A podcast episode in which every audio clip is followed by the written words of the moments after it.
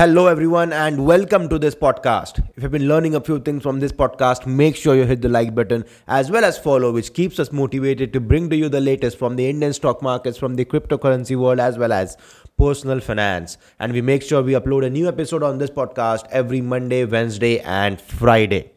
Well, today we'll be discussing about the RBI policies which are declared every now and then and how these RBI policies affect the stock market and what role these RBI policies have played in taking the nifty levels from 7,000, 8,000, 9,000 till almost 18,000 today and how the same RBI policies can bring it down from 18,000 to we never know 15,000, 14,000 or 16,000. We don't know about that, but how and what role RBI and the interest rate policies play is the topic for discussion today.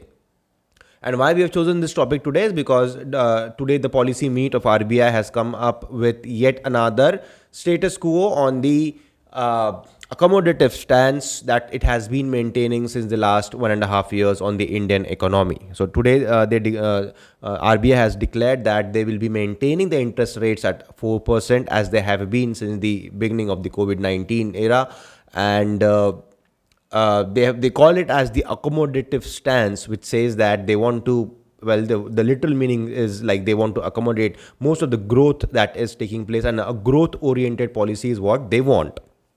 All right. So the interest rates have been kept as it is at 4% that is the repo rate. All right. Now let's have a very basic outlook on what rbi has been doing and how it has been uh, in sync with the growth of nifty of nifty or the indian stock markets.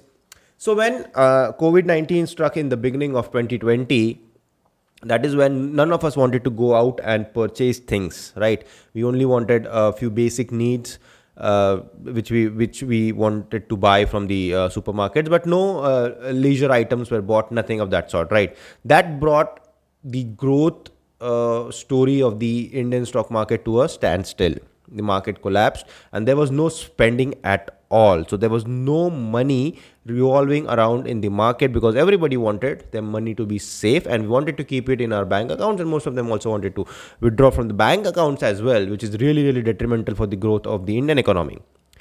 Hence the reserve bank of india which is the central bank the the policy maker right the father of uh, the indian uh, debt market and uh, i mean that is the head of, head leaders like the head of the family of the indian stock markets as well so RBI decided that they would want people to spend more. They would want uh, money to flow uh, from one uh, pocket to the uh, to another. That is, they wanted people to buy more, spend more, so that money keeps on flowing.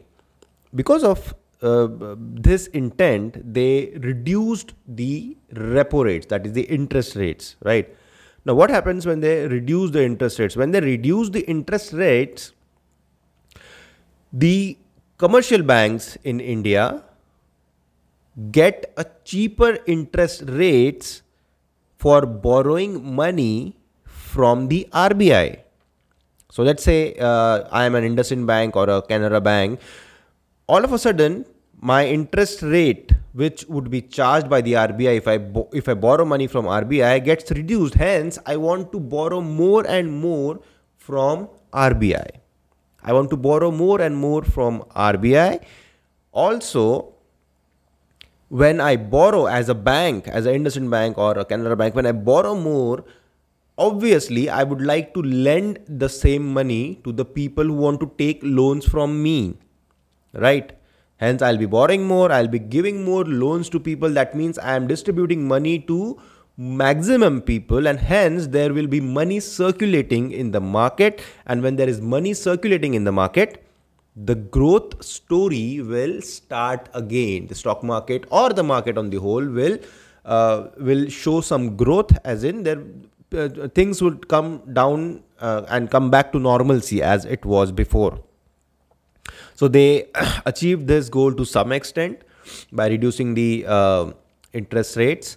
And the reflection of this was seen in the stock markets and they kept on uh, soaring and making record highs. As we know today is nifty levels are close to 18000 now if this is the case why does not RBI keep it at a low, keep the interest rates at a, at a low level? Because this is supporting the economy. This is supporting um, the stock market. There is money flowing in the market. So why is there a need to increase the interest rates? Firstly, there's a need to increase the interest rates because if there is more money circulating in the market, people will buy more, people will spend more, which will increase the demand of things.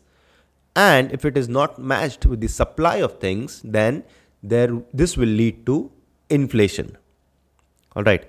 So let's say uh, there's a shop in uh, uh, in in the market which is, let's say, selling apples, and all of a sudden everybody wants to buy apples, and there is a limited supply of apples. The price of apples will shoot up basic principle like basic principle of anything in the world so because of this the inflation has been shooting up and we don't need to go through the uh, figures and all because uh, we have been witnessing inflation to a very high level since the last three four months. So we ourselves are witnesses.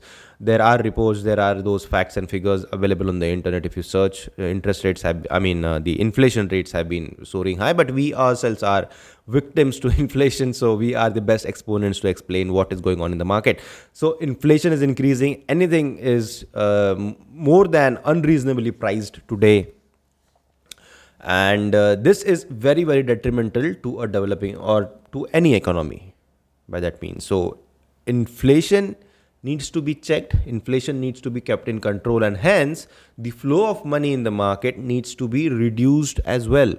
So there has to be a very very solid equilibrium between the rate of inflation and the money that is moving around in the market. There has to be an equilibrium and rbi is the person who is is the institute rather who is responsible for maintaining this equilibrium and hence a rate hike interest rate hike which was reduced earlier is on the cards not very soon but uh, the us markets are, are taking it uh, i mean they, they want to increase the interest rates not very quickly but um, maybe after a year or a couple of years so we never know. It all depends on the situation. So this is the role what RBI plays. Once the interest rates are increased, the liquidity that is the cash or the money that is flowing in the market will be sucked in. There would there would be a liquidity crunch or a cash crunch or a money crunch, whatever you call it. It's all the same. It's all the different ways of saying the same thing. The money will be crunched out. There will be scarcity of money, and that is the reason why inflation also will come down because demand will go down. If you have less money you you, you would not want to buy those apples which are uh, exp- uh, which are expensive right? So the demand will go down and uh, but that is again uh, not good for the growth of the economy. So you need to strike a balance between this and this is the reason why everybody uh, keeps a key uh, keeps a very i mean a very stringent look over the policies of S, uh, of RBI. All right. So this is the relation, and uh, whenever a rate hike uh, comes in, or if there is any signal that the RBI will be increasing the rates in the near future, the effect will definitely be seen and witnessed in the stock markets as well, which are at a record high. So this is all in today's episode. I just wanted to uh, give a very basic explanation about how these RBI policies, the interest rates, and the inflation things work and how this is all a vicious cycle and uh, i mean it is it is all these are all the branches of the same tree. So thank you for giving your valuable time and i'll be seeing you again. Make sure you also refer our other youtube channels and podcasts as well. Thank you and i'll be seeing you again. Thank you